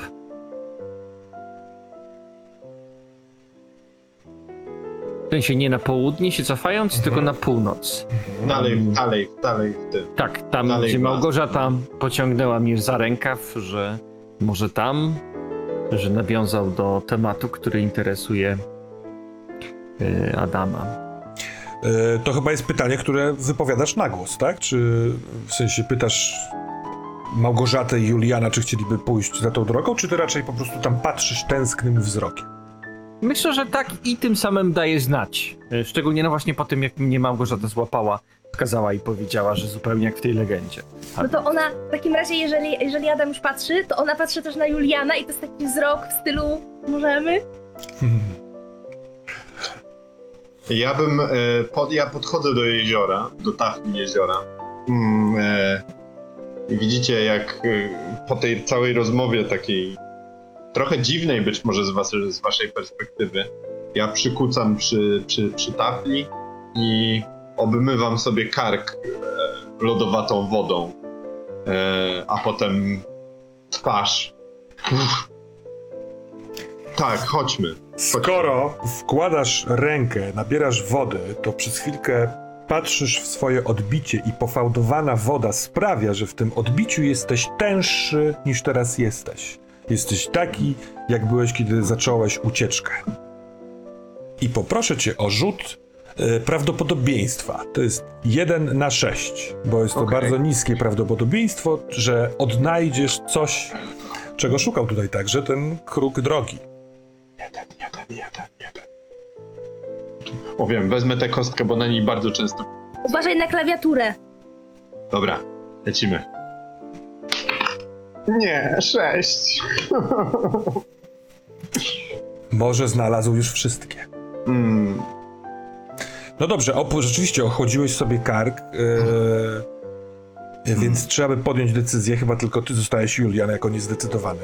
nie, nie, nie, ja jestem absolutnie zdecydowany. Czyli wasza Patrzę droga was. znów pod górkę, do tego miejsca, z którego zaczęliście schodzić ku brzegowi jeziora. Małgorzato, czy ty znasz tą drogę? Badałaś ją kiedyś podczas swoich spacerów, odkąd tutaj przybyłaś, czy to jest zupełnie nowe? Czy mogę zaproponować ci rzut na prawdopodobieństwo? Oczywiście, że tak. Okej, więc w takim razie chciałabym, bo nie wiem, w sensie trudno mi powiedzieć i ta, ym, i, i ta droga i ta byłyby dla mnie ciekawe.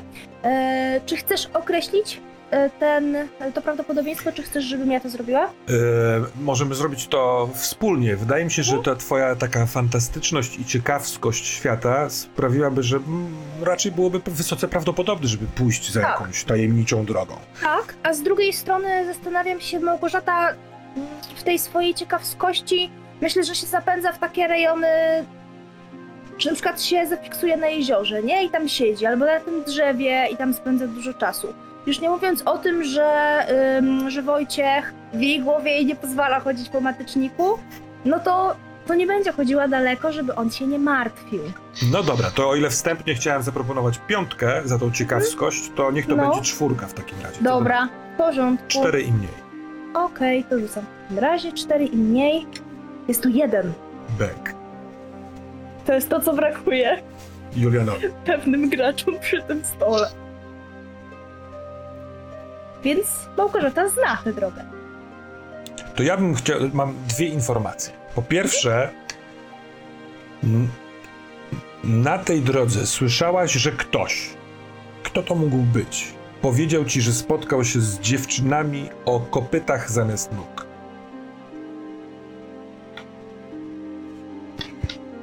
Myślę, że to był ten mężczyzna, którym Małgorzata tańczyła na święcie Welesa i w którym w tamtej sytuacji widziała Janka. To on tam łaził wcześniej Mhm. i on tam widział tę kobietę. A czy ty z nim e, miewasz co jakiś czas jakąś styczność, czy to się właśnie wydarzyło tej zeszłej nocy podczas święta? Myślę, że widujemy się, Mhm. może czasami na cmentarzu, kiedy Małgorzata odwiedza grób swojego męża. Może na jakimś nabożeństwie w kościele? na przykład. Dobra. Myślę, że on ym, opowiada jej właśnie takie rzeczy, żeby wzbudzić jej ciekawość. Jakby, jeżeli rozmawiają, to właśnie o takich historiach. Co najmniej pół tuzina. Piękne młode dziewczyny. Mimo tego, że padał deszcz i było zimne, one w lekkich, zwiewnych, zwiewnych sukniach śmiały się i rozmawiały tak jakby śpiewając. Ale kiedy zacząłem słyszeć dziwny dźwięk, spojrzałem odruchowo w dół na glebę, na ściółkę leśną. A tam na tym bruku, który wystawał z pomiędzy liści, słyszałem jakby koń stąpał. I co? I kiedy tylko spojrzałem, kucnąłem, żeby zobaczyć, czy upewnić się, czy, że to są kopyta, to one śmiejąc się czmychnęły, biegnąc prosto w stronę jeziora. Tak ci opowiadał. A druga rzecz, którą ci jakby, którą ty znasz już z własnych e, e, eksploracji matecznika, kiedy raz zdecydowałaś się pójść na północ, tak jak teraz Adam proponuje, to się zgubiłaś. To trwało to długo. Las się zrobił ciemny. Widziałaś e, przed sobą kogoś, kto szedł. i Jako, że byłaś zagubiona, to chciałaś spytać się o drogę i zawołałaś, ale ten ktoś w ogóle nie zareagował. Biegnąc do niego, ten ktoś zdążył się schować za pniem i jak dotarłaś do tego pnia, to tamtego kogoś nie było. Długo, długo, długo trwało, zanim zdo- zdołałaś wrócić e, w okolicę ci znaną. Mąż był bardzo niepocieszony, że tak długo cię nie było. Więc to jest doświadczenie twoje z e, poszukiwania drogi na północ. Więc wobec tego chciałabym zrobić dwie rzeczy. Pierwsza, kiedy idziemy tą drogą, ja wiem, że jest jasno. Teraz ten matecznik nie wydaje się taki straszny, ale myślę, że te wspomnienia powracają, kiedy ona się zgubiła i kiedy, kiedy widziała tego człowieka i nigdy potem go nie zobaczyła, y, to ten strach wraca też. I myślę, że Małgorzata, idąc y, koło Adama, wsuwa swoją rękę gdzieś tam pod jego ramię, w takiej potrzebie bycia zaopiekowaną. A może nawet patrząc na jej twarz, zobaczysz, że o, trochę się boi, że ta twarz się zmieniła z takiej właśnie naiwnej, chętnej do, do podróży, w taką mm, bladą i może nie przerażoną, ale taką zaniepokojoną. I ona powie dosyć cicho. Tutaj podobno mieszkają takie kobiety z kopytami. Są bardzo ładne. Kobiety z kopytami. Mhm. Niezwykłe dziwy. No ale cóż, jak je spotkamy, to może właśnie one będą wiedziały, gdzie jest jezioro, może to jego strażniczki. Oj, panie Adamie. Kobieta z kopytami to zły tylko znak być może. Ja bym takiemu stworzeniu nie zaufał. Niczym. Kopyta to diabli znak. A piękna kobieta z kopytami diabła. O. To. Ale Sarna też ma kopyta.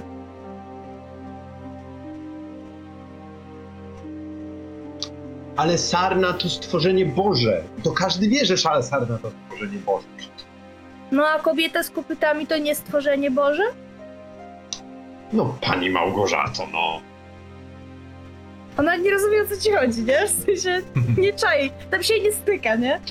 Aj, może ja zbyt starej daty jestem po prostu. Ale pan Kmita ma tu dużo racji, trzeba być ostrożnym. Kto wie, czy to może cała ta legenda przez diabła niesporządzona, żeby dusze zagubione tutaj gdzieś do tego mrocznego lasu zgromadzić, a potem żeby wciągnąć do piekła. Mogę, że to nie mówi o tym, że się kiedyś to zgubiła, bo zawrócą, a ona nie chce zawracać.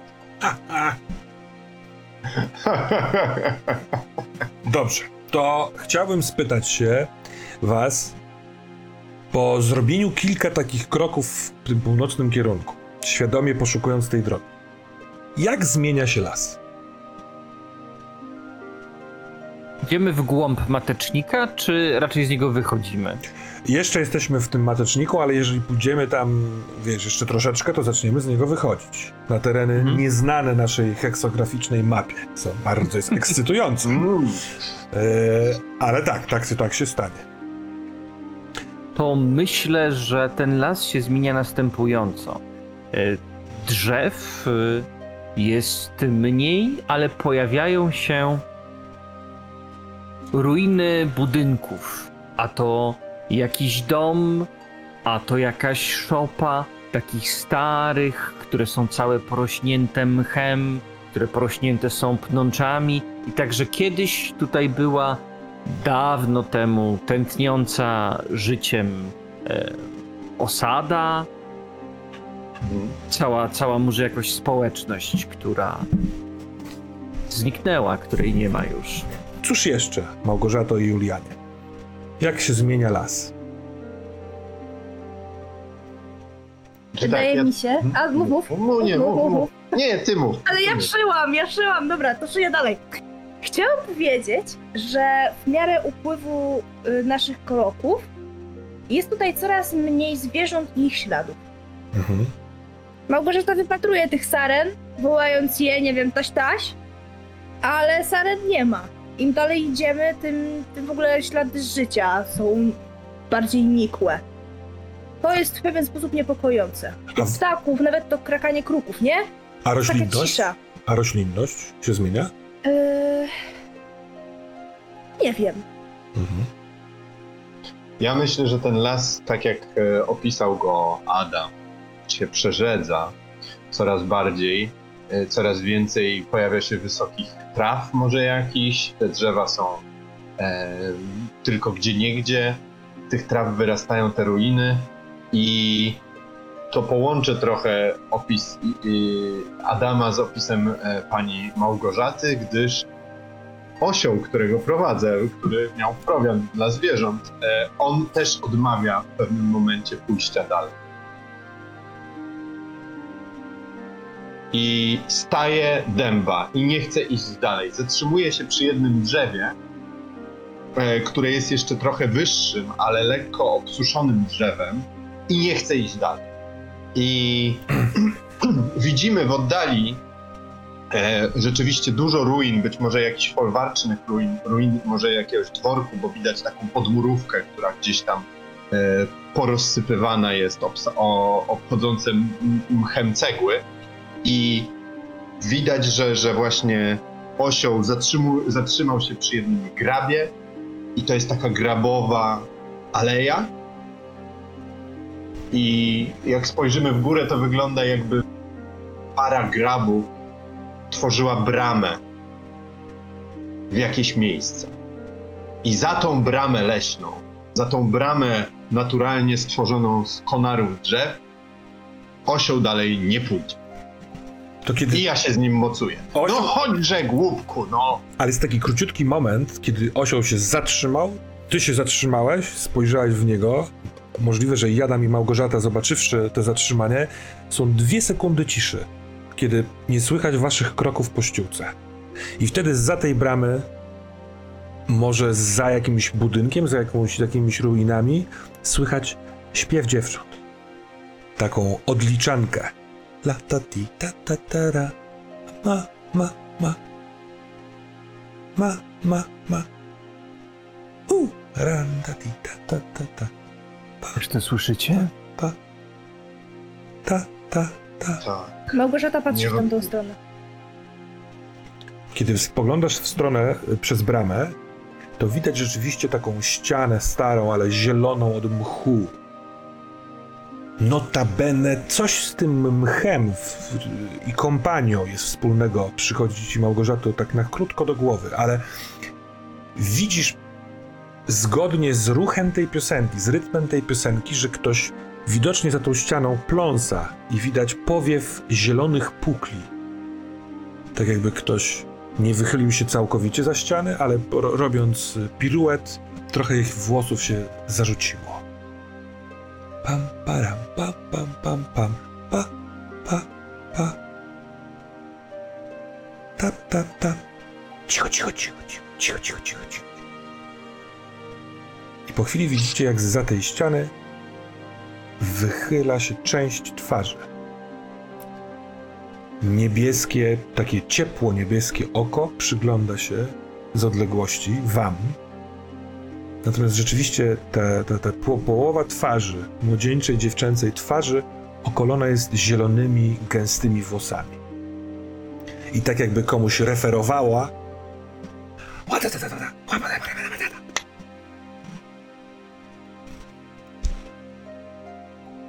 Macham jej. Wychodzi. Macha tobie też.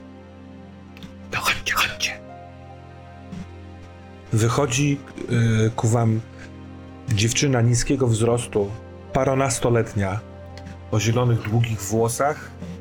No są takie gęste, takie żywe, takie dzikie, yy, opadają na ramiona. Jest w białej letniej sukience, która jest całkowicie czysta i biała, tylko spód, ten, ta, ta część, która się styka z ziemią, przez to, że ta suknia jest za długa, to ona jest cała taka brązowo pożółkła. I wyciąga rękę za siebie, ale robi krok w waszą stronę. Właściwie trudno nazwać to krokiem, to jest sunięcie, natomiast łapie ktoś ją za rękę i w ten sposób zbliża się w waszą stronę łańcuszek czterech takich dziewczyn, niesamowicie do siebie podobnych, uśmiechniętych, które idą powoli, chcą się chyba ustawić takim półkolem po drugiej stronie tej bramy. O! Ktoś przybył. Druga mówi: Ktoś jest ciekaw. Trzecia mówi: Ktoś się nie bał. Czwarty mówi: Ktoś się zastanawia, czy przejść dalej. I się chichrają. Ha, ha, ha. My jesteśmy wiły. I tu, moi drodzy, jako że spotkaliście wiły, poproszę was o rzut kością na to, czy będą do was negatywnie, czy pozytywnie nastawione. O nie. Jest to prawdopodobieństwo 50-50, jak sugeruje starte. Więc może ty, Adamie, sięgnij po kość, proszę. Jeśli rzucisz parzyście, to one będą pozytywnie nastawione. Dobra, uwaga, rzucam. Tak. Pięć, czyli nieparzyście. czyli negatywnie nastawione. I tutaj, drodzy Państwo, zróbmy przerwę.